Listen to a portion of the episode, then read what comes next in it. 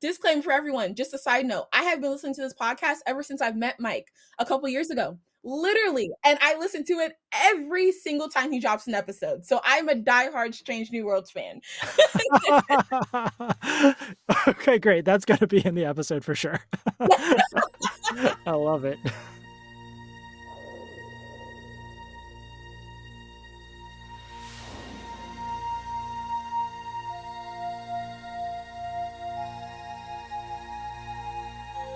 Hey everyone, welcome back to Strange New Worlds, a science and Star Trek podcast. I'm your host, Mike Wong. One of the greatest joys of being an academic is getting to train the next generation of students in your field. Today on the show, our guest is Kayla Smith, someone who's been a big part of my academic life as an incredible mentee and friend. Kayla is a senior at Central State University in Ohio, and for the past 3 years, she's done research at Caltech, both remotely and in person over the summer, in the group that I earned my PhD from, and still participate in remotely. Under the guidance of Dr. Danica Adams, Kayla's done exciting research in the realm of atmospheric chemistry, particularly the atmospheric chemistry of Mars, which we'll talk about a little bit today. And with me, Kayla's been a part of an interdisciplinary team of scholars thinking deeply about what it means to be an Earth-like planet. We'll talk a little bit about that too. Also, throughout her time working with me, Kayla's expressed an interest in learning more about Star Trek. And on this podcast, we'll talk about her very first exposure to the Star Trek universe. But most excitingly, Kayla Smith was just accepted into graduate school to pursue her PhD in planetary science. So, as one of her mentors, I took this opportunity to ask Kayla to beam aboard Strange New Worlds, to celebrate with all of us, and share everything that is going on through her mind at this moment. Engage. Kayla Smith, welcome to Strange New Worlds. Hi, thank you for having me, Mike. Yeah, of course.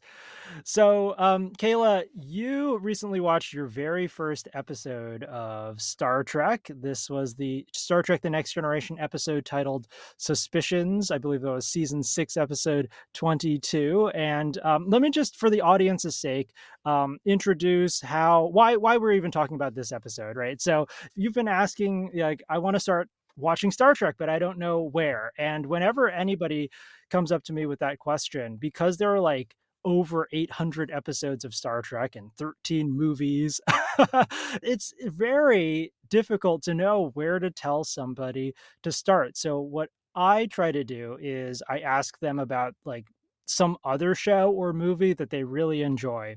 Mm-hmm. And then base my recommendation off of that, because there's such a diversity of Star Trek out there, many different flavors and genres. And so you told me that you like Grey's Anatomy. Yeah. And I got to admit, I've actually never seen Grey's Anatomy.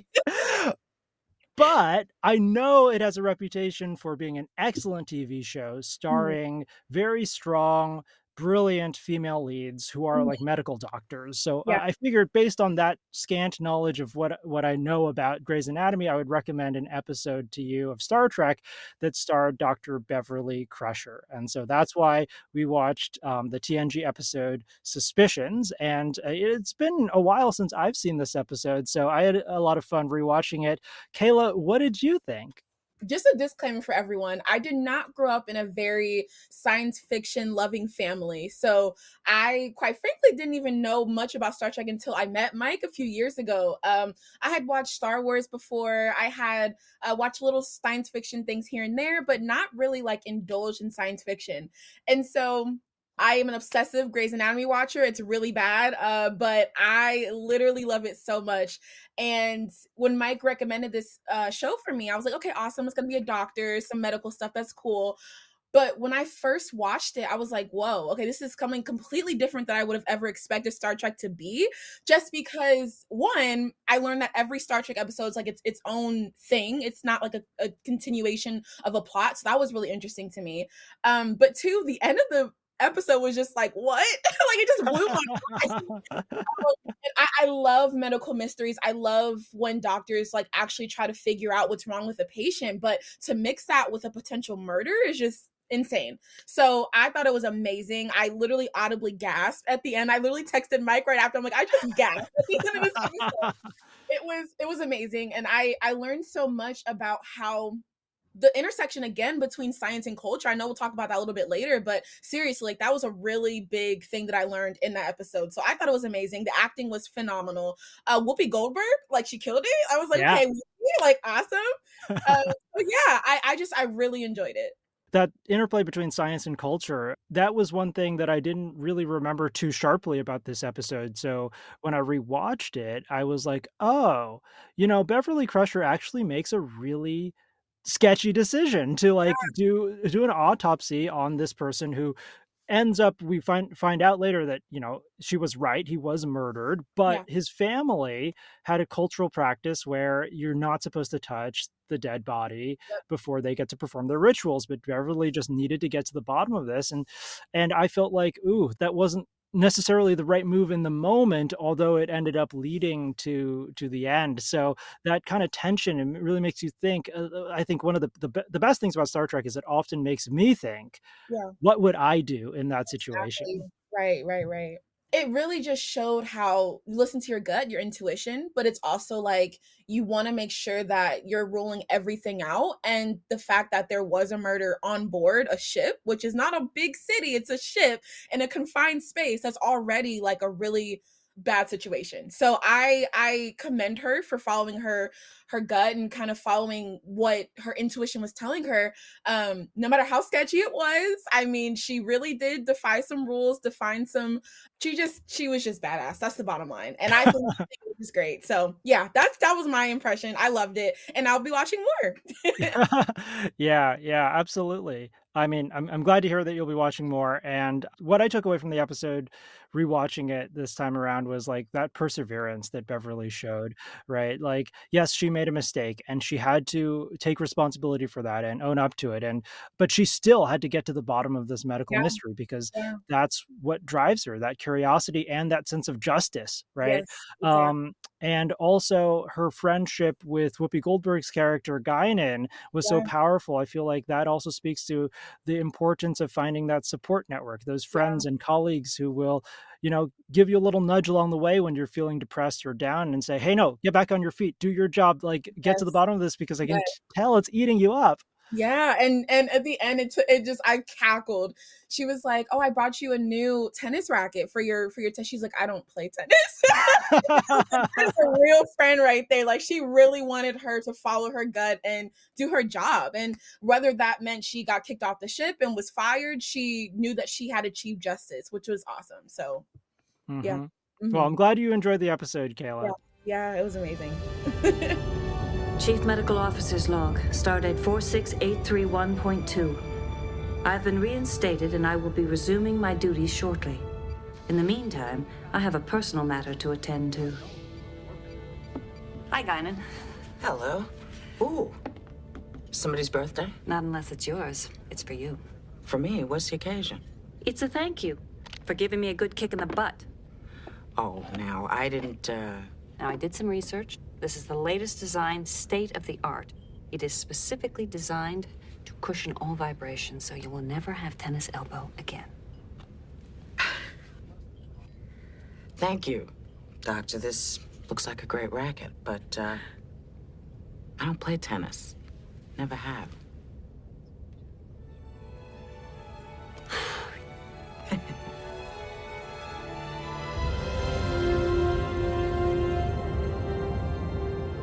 Speaking of following your gut and, finding your path amongst the stars, we are talking to you very shortly after a very momentous occasion in your life. You just got into grad school, Kayla, for planetary science. Congratulations. Thank you. So when you got that first acceptance email, what emotions were pouring through you? Yeah, so I was actually sitting in my best friend at school, her office, and I was crocheting. I love to crochet. That's just a little hobby I picked up. And I was crocheting and I checked my email religiously and I just refreshed my email. And I got this email and I'm like, oh my gosh. I was like, okay, everyone stop talking. No one breathe. And I opened the email and it was like, congratulations. And I felt overjoyed, nervous, excited, and everything in between. I felt like, wow, this is actually happening. And this is a journey I started really close to 3 years ago. And it was something that I knew I wanted to pursue, but it was also very nerve-wracking to do it. And it was a very big decision to make, but it all paid off in the end. And I was just so excited. And I just wanted to tell everyone right then and there. And I was actually talking to Mike about this a couple of days ago. And once you get those acceptances, once everything starts to seem like it's falling into place, you start to question like, okay, now I have to like do what I say I was going to do. Like, am I actually a scientist? Like, what's going on? And that sense of imposter syndrome kind of crept in on me. And it was something I wasn't really quite expecting to happen because I had worked so hard to get here and all my fruits of my labor was actually paying off, but it was something that I had to deal with. And I was constantly just, you know, kind of telling myself like, I earned this, I worked for this, I did this, and I deserve to be in the space that I am now. I deserve to be surrounded by other scientists because I am a scientist, and kind of just telling myself affirmations like that. So yeah, it was a lot of everything. So I would just, all in all, I would just kind of classify it as a big emotional pool. That's how I would kind of say it. But it was a lot of good things, a lot of scary things, but all good, all things that needed to happen. You mentioned imposter syndrome and, you know, believe it or not, Kayla, that is something that I live with every single day, too. Mm-hmm. Imposter syndrome is not something that goes away ever, honestly. And, you know, it's one of those tricky, counterintuitive things where, you know, the higher you climb, the more intense that gets, right? It doesn't actually get better. It kind of gets worse as you continue to rack up achievements and progress further into your career. Yeah. So I've started to view imposter syndrome as kind of like a friend that kind of follows me around. And whenever they pop up back in my life, I use that reminder. I say, hi, imposter syndrome. I'm glad you're here because that means, you know, you showing up, that means that I'm doing something amazing. That means that I'm doing something good. And it is still scary. You know, will I live up to these big dreams of mine? But I've tried to find a way to live with my own imposter syndrome and see it as a reminder that I'm striving for ever and ever more instead of, you know, continuing to fail, but actually a sign that I'm succeeding. Exactly. Yeah. And it's funny that you say that. I was really thinking about this last night, honestly, and it's such a beautiful thing to be able to dream and to think big. And I, you know, was sitting there and I'm like, I have all these things I want to accomplish from now until I retire. And I was like, if I don't get to accomplish anything on this list or everything on this list or some things on this list, I want to just be able to create a segue for future students of all different backgrounds to be able to just pick up where I left off. And I feel like that's the mindset I'm kind of going into grad school with. And I think that that's just such a really good mindset because science and looking for life out there is not something that one person can do alone. It's not something that one person can do in their entire career. It's something that's going to take decades and decades and decades. And I think that creating a segue for imposter syndrome to slip in and be your friend, or to create a segue for students to slip in and, you know, pick up where you left off, all of that is necessary. And it's a really, really, really big accomplishment that I hope to achieve throughout grad school and in the rest of my career. I know you will. So as one of your research mentors, Kayla, I was lucky enough to be able to read your personal statements as you were applying to grad school. And one of my favorite lines in your personal statement went like this, quote, I'd equate my start in space to that of a big ball of hydrogen, not knowing it was waiting for the right spark to turn it into a brilliant star that provides light and warmth to billions of microbes somewhere in the vast unknown. Wow. It's a beautiful sentence, so appropriate for your dreams and ambitions of being a planetary scientist and astrobiologist, but also it speaks about you and your journey. So I'm wondering, Kayla, tell us a little bit more about this spark that sent you down this path in space exploration that turned you into the star that you are today. Yeah, well, thank you. And thank you for reading my application materials and just providing great feedback and writing recommendation letters. I appreciate all of that. So I guess I'll give a little background about how I got to the point where I'm applying for PhD programs. So in my late stages of high school, junior year, I decided I wanted to apply to enlist in the United States Armed Forces, specifically the Air Force. And I wanted to be a space systems operator. So I'd always loved space. I had always had an interest. I had always watched space documentaries with my family. But it was something I didn't really know how to navigate towards. I didn't really know how to make a career out of that, a career out of, honestly, a hobby. And so I decided, okay, well, what better way to just kind of like wiggle my way into the military and hopefully land somewhere in NASA at some point, right? But that didn't work out just because I did not pass the physical exam due to my eyesight. And so I was kind of sitting here the last stages of my senior year, and I'm like, I don't know what I'm going to do. So I ended up applying to Central State University, which is where I am now, getting an environmental engineering degree. And I knew that engineering could take me somewhere. Again, I didn't know quite how that was going to lead me into space. I had no idea what you were supposed to major in. I literally had no idea what was going on at this point. I was just kind of taking a leap of faith on me and a leap of faith on my brain, and hopefully I can make it through college. And that was kind of a good mindset to have, just because I didn't know life was going to drastically change for everyone a year later with the pandemic. And so the pandemic hit, and it's my sophomore year, and I'm like, I have no research experience, no internship experience. I don't know how I'm going to get any of those things because we're in a global pandemic. I literally can't even go outside to, barely go to the grocery store, let alone go to an internship. And so my academic advisor at the time, he emailed me and he's like, hey, you have really great grades. I noticed that, I know that you had mentioned you wanted to study space at some point. I was wondering if this internship might interest you. And it was an internship with Caltech. And I was like, okay, great. I had a quick Google search of Caltech. I had no idea what Caltech was. It turns out to be like the best space science institute like in the world. So I was like, are you sure you want me to do this? And he's like, yeah, you can handle it. I completely believe in you.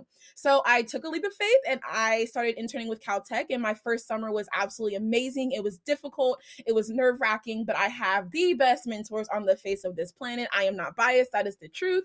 And at the end of that summer, my mentor, Dr. Danica Adams, she emails me and she's like, hey, do you want to continue to work with us during the school year? And I'm like, is she really asking me? Like, she really wants to keep working with me? Like, are you sure?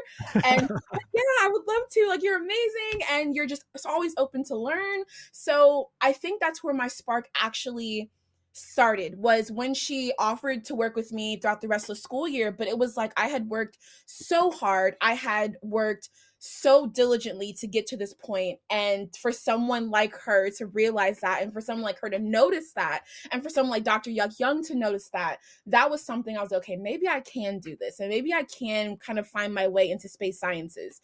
And from that point forward, that spark kind of just kept driving me. That not the reassurance, I don't want to say like you want to be validated by other people, but your hard work is actually paying off in a way that you could have never imagined. That spark and that mindset kind of just drove me into the end zone, essentially. So that's how I always like to tell people, like, if something like that comes in to your life, and something like that would have never happened in a billion years, it just by chance it happened, you always take it, and you always just never pass up opportunities like that. And so yeah, that's how I would kind of equate that spark. And I knew that my dreams of being a space scientist would come true eventually. I didn't know how, and now I know, and it's possible for anyone. I love that so much, because that spark was a little bit of luck, a lot of perseverance, and then that reflection to realize, wait, I went straight through that open door and I accomplished a goal, at the end of the summer doing research. And you looked back on that and you realized, wait, that's what it takes to be a scientist. And I've got that because I just did it. Yes. That was the spark that got you to realize, wait, if I can do that, I can do the next thing. And then the next thing after that. That is so great. I even tell my nieces and nephews and my little cousins, I'm like, no matter what you want to do in life, if you just have the passion for it and you want to do it, it will happen for you. I can't tell you when, I can't tell you how, but I know if you keep that perseverance within you, it will happen eventually. And, you know, I've always was told that as a kid, but you never want to listen to your parents when they say stuff like that and all motivational. You're like, oh no, that's never going to happen. Or I'm never going to be this. I'm never going to be that. Well, if you keep dreaming, you just might.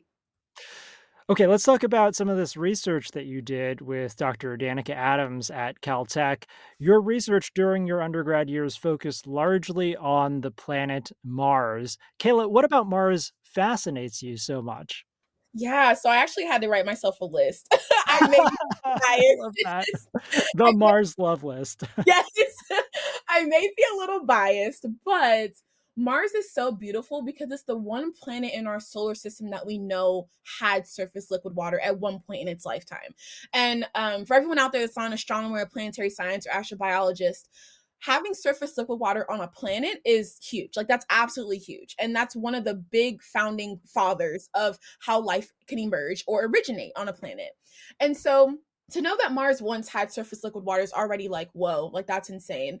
But two, I like to call it an inverse Earth, because Earth started in a very molten, very hot, not habitable for life at all way at the beginning of its lifetime. And it kind of evolved to this place where we live, we drive cars, we breathe. And Mars is kind of the opposite of that. It started off as this, you know, warmer, had a thicker, denser atmosphere. It once had surface liquid water. So life, as we know it, we don't know, could have thrived, but life of some sort. We're hoping to find traces of that now. But even over its lifetime, it's gotten significantly colder. The atmosphere is really, really thin. So life as we know it cannot exist on Mars today. But to know that it could have was just amazing to me. And so to me, that is so astonishing that Mars could have had life. And to know that that life could have, there's many different hypotheses of how life kind of originated on Earth. It could have hitched a ride from Mars. There could have been like little asteroids floating from Mars that smashed into Earth. Like, there could have been all these different things that could have happened to how life originated on Earth, but it can tell us so much about how life is today by studying Mars. And so that is the first planet that I fell in love with, because that's the first planet that I was introduced with on a very intimate level. But that just really sparked my enjoyment for looking for these biosignatures and looking for these traces of life elsewhere in the universe. So I know that kind of leads into another topic we're going to discuss later on, but yeah, I just, Mars is beautiful and it's amazing, and it can tell us so much about our solar system and even our home.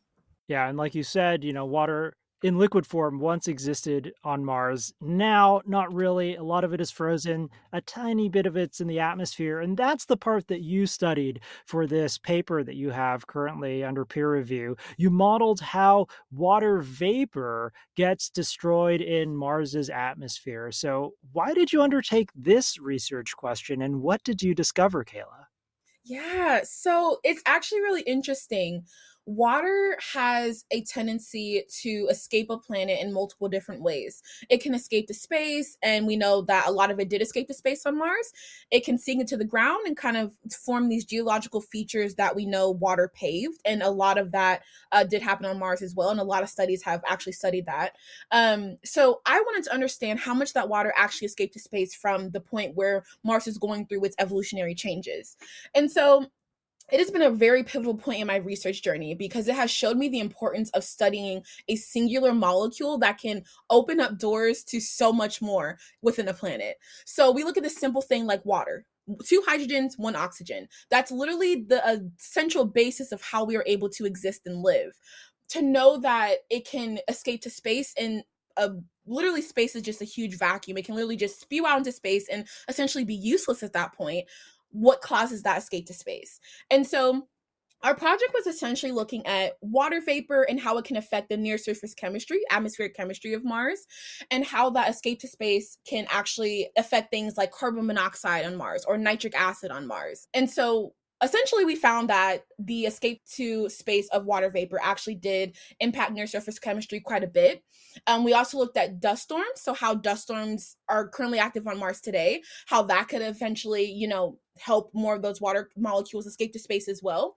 And so all of this project essentially taught me that Water is huge, and the escape to space ratios are heavily impacted due to dust storms, due to geologic changes, due to atmospheric changes, and it actually does impact near surface chemistry of Mars significantly.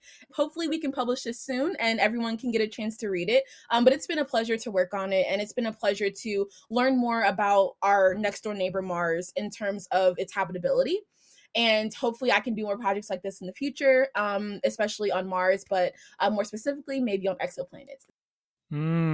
What a great transition to my next question, because I know, having read your research statements, how much you want to jump into this wide open realm of exoplanets. Take what you've learned about studying planets through your work on Mars and extend that into this realm of planets orbiting other stars, of which we know more than 5,500 at this point in time, and many more on their way.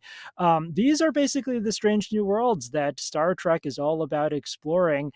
Kayla, what motivates you to leap from our next door planet Mars to the wide open field of exoplanets? Yeah, so that is an excellent question, Mike.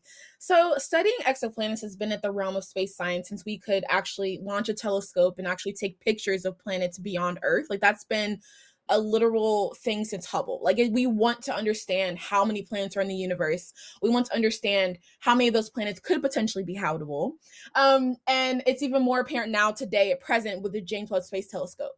And so one of the biggest things that I love and that I have learned throughout the past year or so is the Drake equation. The Drake equation was developed by Frank Drake, and essentially it's an equation that's more like a framework that wants to explain, if we were to find all these exoplanets, how many of them are habitable, how many of them are, in the habitable zones within their host star orbits, and all those things. There's many more variables in there. But essentially that equation kind of trendsetted my love for looking for exoplanets, but not only looking for exoplanets, but looking for habitable exoplanets.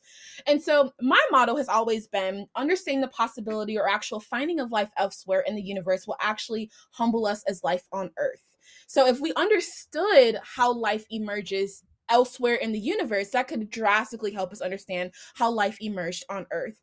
And so Mars is, our closest next door neighbor, has the most clues to past life. And so that's why it's really easy. It's very simple to kind of transition between Earth and Mars. But how beautiful is it that we can transition from Mars to like WASP-47 or WASP-47E or something like that? Like, that's just insane. And so the leaps that we have been able to take over the decades have just been literally, no pun intended, astronomical. Like, it's literally been such a huge transition from Earth to Mars to whatever else is out there. And so that's why I want to look for exoplanets. And that's why I want to study exoplanets, because it can tell us so much about how life emerged. And that's just a long-winded way of saying exoplanets are cool and everyone should study them.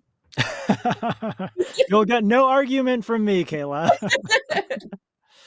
So we were both at the Sagan Summer Workshop at Caltech last year, which was a conference all about exoplanet atmospheres.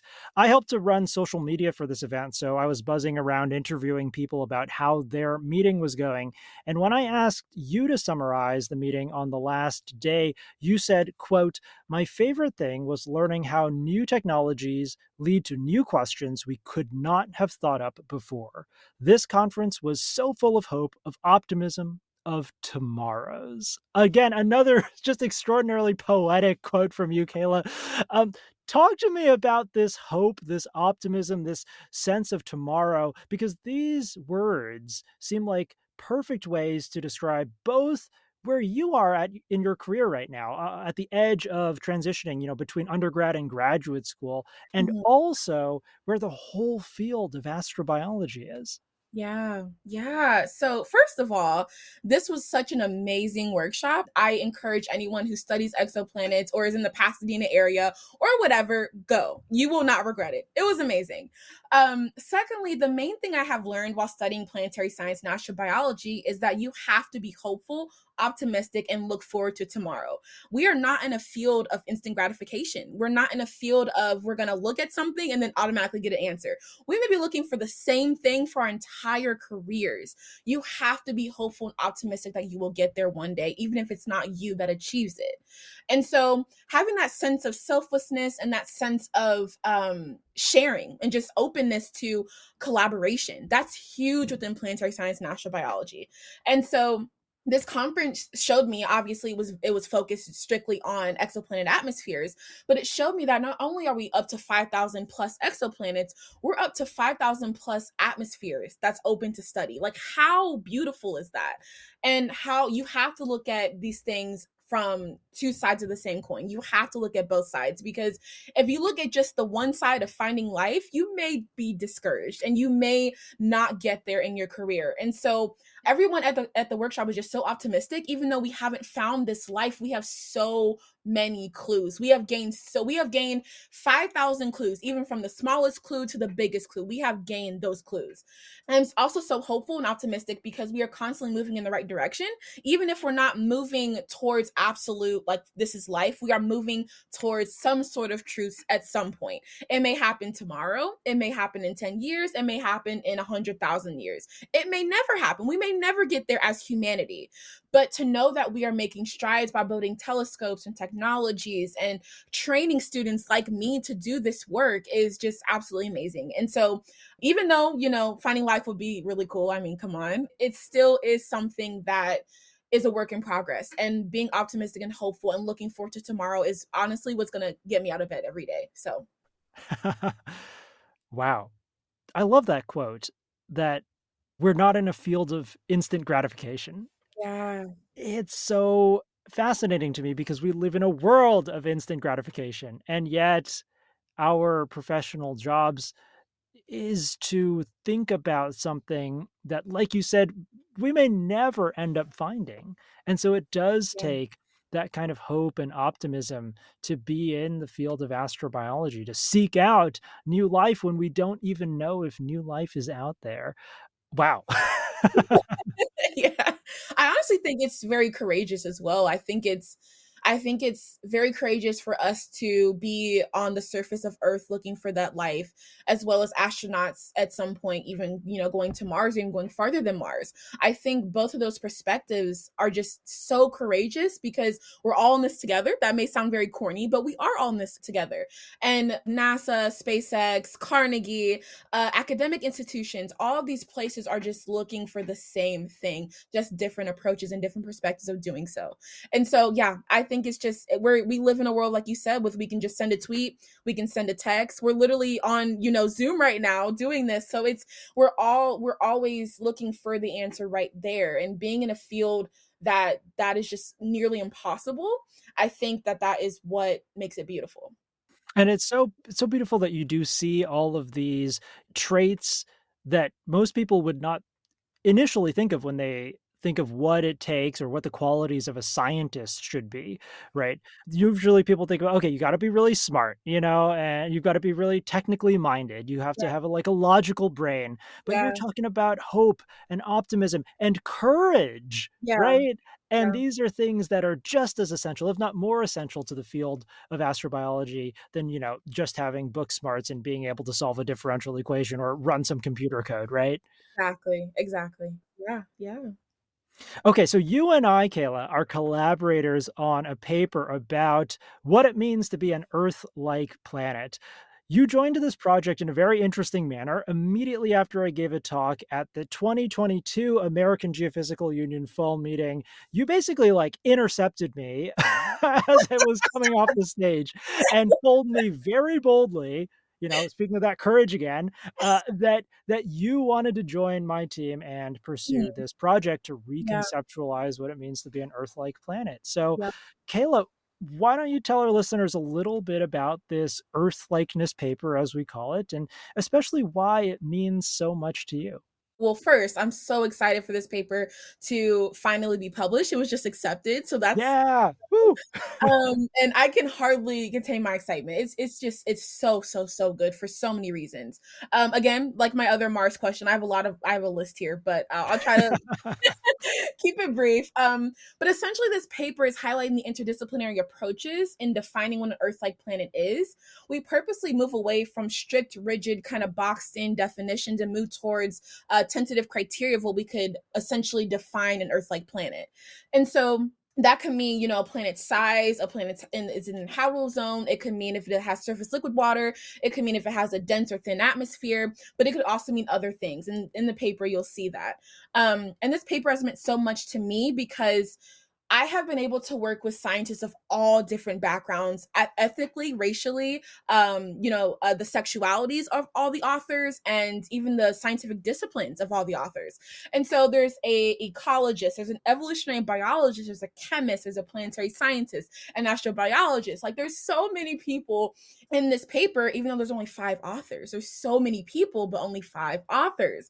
And that was the one thing that I just absolutely loved about our paper is the sense that we made sure that the audience knew who was writing the paper and what our intentions were with the paper.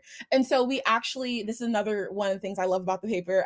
We wrote positionality statements. We wrote how each of us fit into the world of planetary science or space sciences as a whole.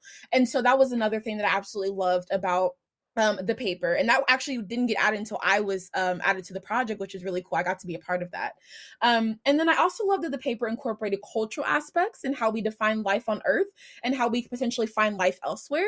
And this can mean cultural approaches, principles, and perspectives to how to seek out new life and how to treat life once we find it. And so literally a whole section of the paper is geared towards cultural aspects of how we define Earth-likeness. And again, if you haven't gotten the gist, this paper is very interdisciplinary. It's a very broad spectrum of scientific and cultural understanding. And it's something that probably one of the best things I have ever been able to work on in my entire life. And it will definitely be something I hold very close to my heart for the rest of my career because it's something that I advocate for. I want to add cultural and science, and I want to bridge that gap. I want to be a part of that intersection. So it's just been amazing. And this paper is so beautiful. And it's something that you will learn a lot from scientifically and culturally. And I feel like we wrote it in a way that because it has so, many different disciplines contributing to it, our audience is going to be very wide as well. And so hopefully we wrote it in a way that anybody can pick up this paper and learn from it. It's not steeped in too much jargon. And even in the places where it might be, this glossary that was another one of your major contributions, Kayla, will help people digest the prose that we wrote. And so I really think this paper wouldn't be what it is today without your contributions, Kayla. You are absolutely an essential player because you helped us see where, some of my biases in terms of, I'm just typing away in my own kind of like planetary science astrobiology jargon. And you're able to pull me out of that and say, hey, wait, that doesn't make sense, Mike. Yeah. And you initiated this glossary. You also initiated this beautiful connection between our group and Dr. Daryl Riano at ASU, Arizona State University, who is an earth scientist, but also an indigenous earth scientist, and trying to make that connection, that cultural connection between, what we're trying to say within a dominant sort of Western scientific framework, looking at what it means to be an Earth-like exoplanet, and right. Also trying to bridge that gap to other ways of knowing, other ways of understanding right. What it means to be an Earth-like planet. That was so powerful as well. Yeah, and that was something that so typically I'm very nervous to approach anyone, right? So me coming up to you at AGU was big for me because it was something that I haven't even started writing a paper at that point. I had no idea how to write an academic paper, but I knew that I had to be on this in some way, shape, or form because it was going to drastically change the planetary science world. That's just the bottom line. And so when we got to the cultural part, Mike was right. We're all coming from our own different biases and perspectives, and we needed someone to kind of pull us into a more, holistic perspective. And Dr. Daryl Riano did that for us. He helped us kind of gear our paper in a more, culturally appropriate way. And it was something that needed to happen. And again, nurturing and watering those relationships that mean a lot to you, they will always come in handy. I met Dr. Riano a couple of years ago, after hearing one of his students give a talk at AbSciCon, the Astrobiology Science Conference in May of 2022. And his student gave a talk on how to teach inmates space sciences. And I was like, what? Like, that just blew my mind, because I had never heard of someone willingly, you know what I mean? Like, not get paid, nothing, willingly go into a prison and teach inmates space science. That was just a huge thing for me, because it's so important to me to bridge that gap between people of all walks of life with our, you know, hardcore sciences. And so I reached out to Dr. Riano after that, and it's been history ever since. I kept in touch with him. I watered that relationship, and he has been just such a star in my life. And he has helped me tremendously, not only with this project, but with graduate school and everything in between. So again, for everyone out there, nurture and water those relationships. I mean a lot to you, because they will come in handy. I promise. One thing that stands out to me about you, Kayla, is just how much you really love and thrive at the intersection of science and the humanities. Honestly, I've never seen this in somebody that is at your career stage, really just taking that to heart and trying to make a difference in both kinds of fields. So another one of my favorite lines from your personal statement is, quote, "Reflecting on my passion for planetary science, its service to the community can be perceived as an art. The sense of wonder about other life in the universe and the escape from reality feeling of smallness when studying such vast planets," end quote. And Kayla, I just love this statement, because I've often felt guilty, honestly, as a scientist, that my hard work, my scientific discoveries, the papers that, you know, 5 people read in the world, they don't do very much to help most people here on Earth. You know, I've often thought maybe I should have been a medical doctor or a climate change researcher, or maybe, you know, even a bricklayer makes a bigger difference in people's lives than I do. But your personal statement, Kayla, made me rethink that. This idea that planetary science is a form of community service because it is an art. Oh my goodness. Tell me more about that.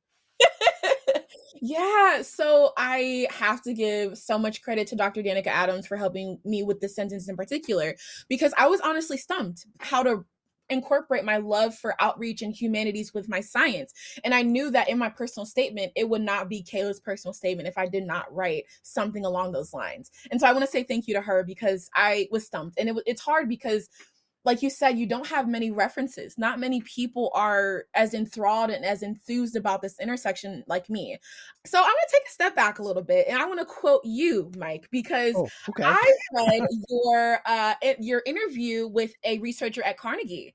It was in like 2021, and it's online, guys. I don't know if he'll put it in the show notes probably, but here's Mike's quote. It was beautiful. Quote, "When we seek what we might be out there, we are forced to reflect on what we are. When we ask what makes other planets habitable, we become more attuned to how we are wrecking the only planet we can live on. When we think about exploring outer space, we are reminded of the harmful ways in which our ancestors explored the globe for greed and domination." Unquote. I mean, come on. Like, that's perfect, right? And that's something that literally, I read your interview maybe a year and a half ago. And I think that's this quote, not even joking, is what made me feel comfortable with expressing my love for outreach, community service at the intersection of my scientific research. It really did. And I understand how important it was. And so I've always been told that my science, or any science, means nothing if you are unable to communicate it. And on a more broad and more general sense, nothing means nothing if you can't communicate it. And so the planets we study, the work we do, helps humanity in all ways and shapes and forms. Understanding how Earth is impacted by floating asteroids or the energy given off by the sun, like, we have to know that information, but not everybody knows that information. You have to be able to communicate it. And so as far as astrobiology goes, every planet that we discover, every planet that we are able to study in great detail tells us something about our home planet. Despite what some people may think, Earth is a part of the universe in which we are studying. It's a part of this universe that we are involved in on a daily basis. Everything is tied together in the great cosmic space. Everything is essentially connected. And so Sorry, that was a little quote I wrote myself. I know we may feel a little guilty. I know we may feel a little out of the box what we study, but I promise, Mike, and you helped me realize this, everything that we do means something, and it will tell us so much about life on Earth. And so that's another big reason why I advocate so much for my fellow undergrads and even high schoolers. I always tell them to, you know, water your hobbies and your extracurricular activities, even while conducting science or doing research or whatever you may do. Always do that, because it will always come in handy, and it will make you a more well-rounded person, scientist, researcher, whatever it may be. So profound. And I'm just so flattered to have been a point of inspiration for you, because you are somebody who inspires me. You know, one of the greatest things about being in academia is that I get to be inspired by, you know, people who are many decades older than me, and all of their accomplishments and the way that they've changed the field. But I am equally, if not more so, inspired by the people who I work with who are younger than me, who are coming up and are going to change the field in all sorts of ways to make it even better in the decades to come. And you are definitely one of them. I know you are an inspiration, not just to me, but to our entire research team. And I know that you're going to continue to go on and inspire so many more people to follow in your footsteps, Kayla. My last question for you is, if you could give our listeners who are interested in pursuing planetary science and astrobiology one piece of advice, what would it be? Well, thank you so much, Mike. I appreciate you so much. And it's just been an honor to learn from you and grow with you. And it's just such an honor. And I think that to be a part of a group that genuinely cares about you as a scientist and as a person is something that is just, I will never take for granted. And everyone out there, if you're able to be in a group like that, I highly recommend, again, water those relationships.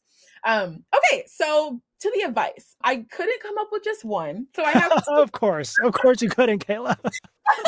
This is the most Kayla thing ever. Oh my gosh, I was like, just one? That's hard. But I'll start by saying this one. This is probably my favorite. Where you start does not define where you finish, right? So I'm an engineering major. I am literally learning about wastewater, groundwater, how to make structures more suitable for humanity, you know, the direct, you know, helping humanity hands-on. That's my degree. And I got accepted into a planetary science, like, grad program studying exoplanet atmospheres. That's, you know, that's a big gap, right? And I noticed that about halfway through undergrad that just because I started here does not mean I have to finish here. And just because I, you know, go into grad school and do this thing does not mean I can't do other things in the future. I can literally be whatever I want to be. So not only am I being trained as an engineer, but I'm also a planetary scientist, an astrobiologist. Like, I'm multiple things, and I can be defined as multiple things. And so I will say, do not limit yourself to your college degree. If you go to trade school, do not limit yourself to your, you know, your trade school degree. None of that. Like, literally just keep your mind and your heart open, because I promise you, wherever you start does not mean you have to finish there. Okay. And then my last thing, take advantage of all the opportunities that put you closer to your goals, and you will come across the right person or people. Again, as I stated before, my whole story was not linear or straightforward. I didn't major in planetary science. I didn't major in physics. I didn't major in chemistry. But I'm literally surrounded by people that are, and people that accept me for being an engineer, but also accept me for being a planetary science and astrobiologist. And so literally just take advantage of all the people that want to be there for you, even if they're not doing what you want to do right then, because I promise you, they will connect you. How? Again, I don't know. When? Again, I don't know, but it will happen, because it happened to me, and all the stars just kind of aligned. So just take advantage. And again, I know I said this 50 times, but water those relationships. That's literally the biggest reason why I'm here today. That is so lovely, and a great place to end it. Thank you so much for having me, Mike. It was so much fun. Of course, Kayla. Thank you so much for being on Strange New Worlds. As you just heard, Kayla is one of the most talented, insightful, optimistic, and poetic people I have ever met. And she's just a senior in college. I wish, when I was entering grad school, that I was 10% as prepared as she is now. Few things make me as hopeful for the future of my field than talking to Kayla Smith, one of the rising stars in planetary science and astrobiology, and someone whom I am so proud to call a mentee, a colleague, and a friend. I don't think Kayla will mind me sharing that she didn't just get into grad school. She has multiple offers from some of the top planetary science programs in the country, and I am so excited to watch her take her next step and find out what she does next. By the way, I've put a link to my Carnegie Postdoc Spotlight, that interview of mine that Kayla quoted, in the show notes in case you want to check it out. Next time on Strange New Worlds, we'll be speaking with science writer and fellow Trekkie Jamie Green about her elegant and stirring book, The Possibility of Life, Science, Imagination, and Our Quest for Kinship in the Cosmos. On the programming side, I have a bunch of travel coming up in February, so Jamie's episode probably won't drop until March. That means you have time to go to your local bookstore and pick up The Possibility of Life. If you enjoy the intersection between science and science fiction, I guarantee you are going to love this book. So give it a read before returning here for a discussion with the author in March. Until then, stay safe, stay curious, and I'll see you out there.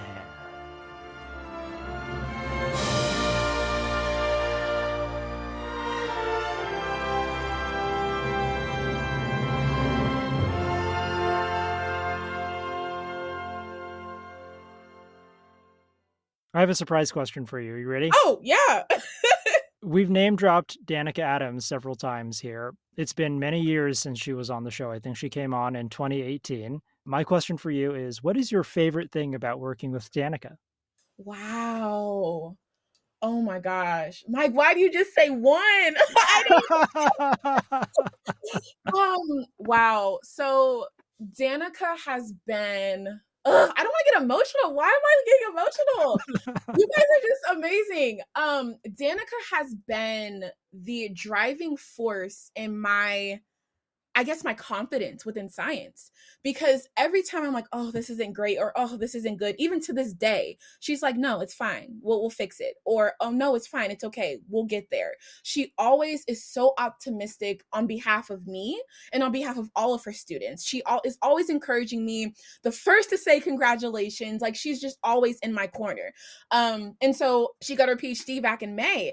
And Mike texts me, he's like, are you going to her dissertation defense? And I'm like, yeah, like, duh. Like, of course I am. And me and Mike traveled. He traveled from DC. I was in Ohio. And if that doesn't show you how much we love Danica, I don't know what does, because we wouldn't have missed that for the world.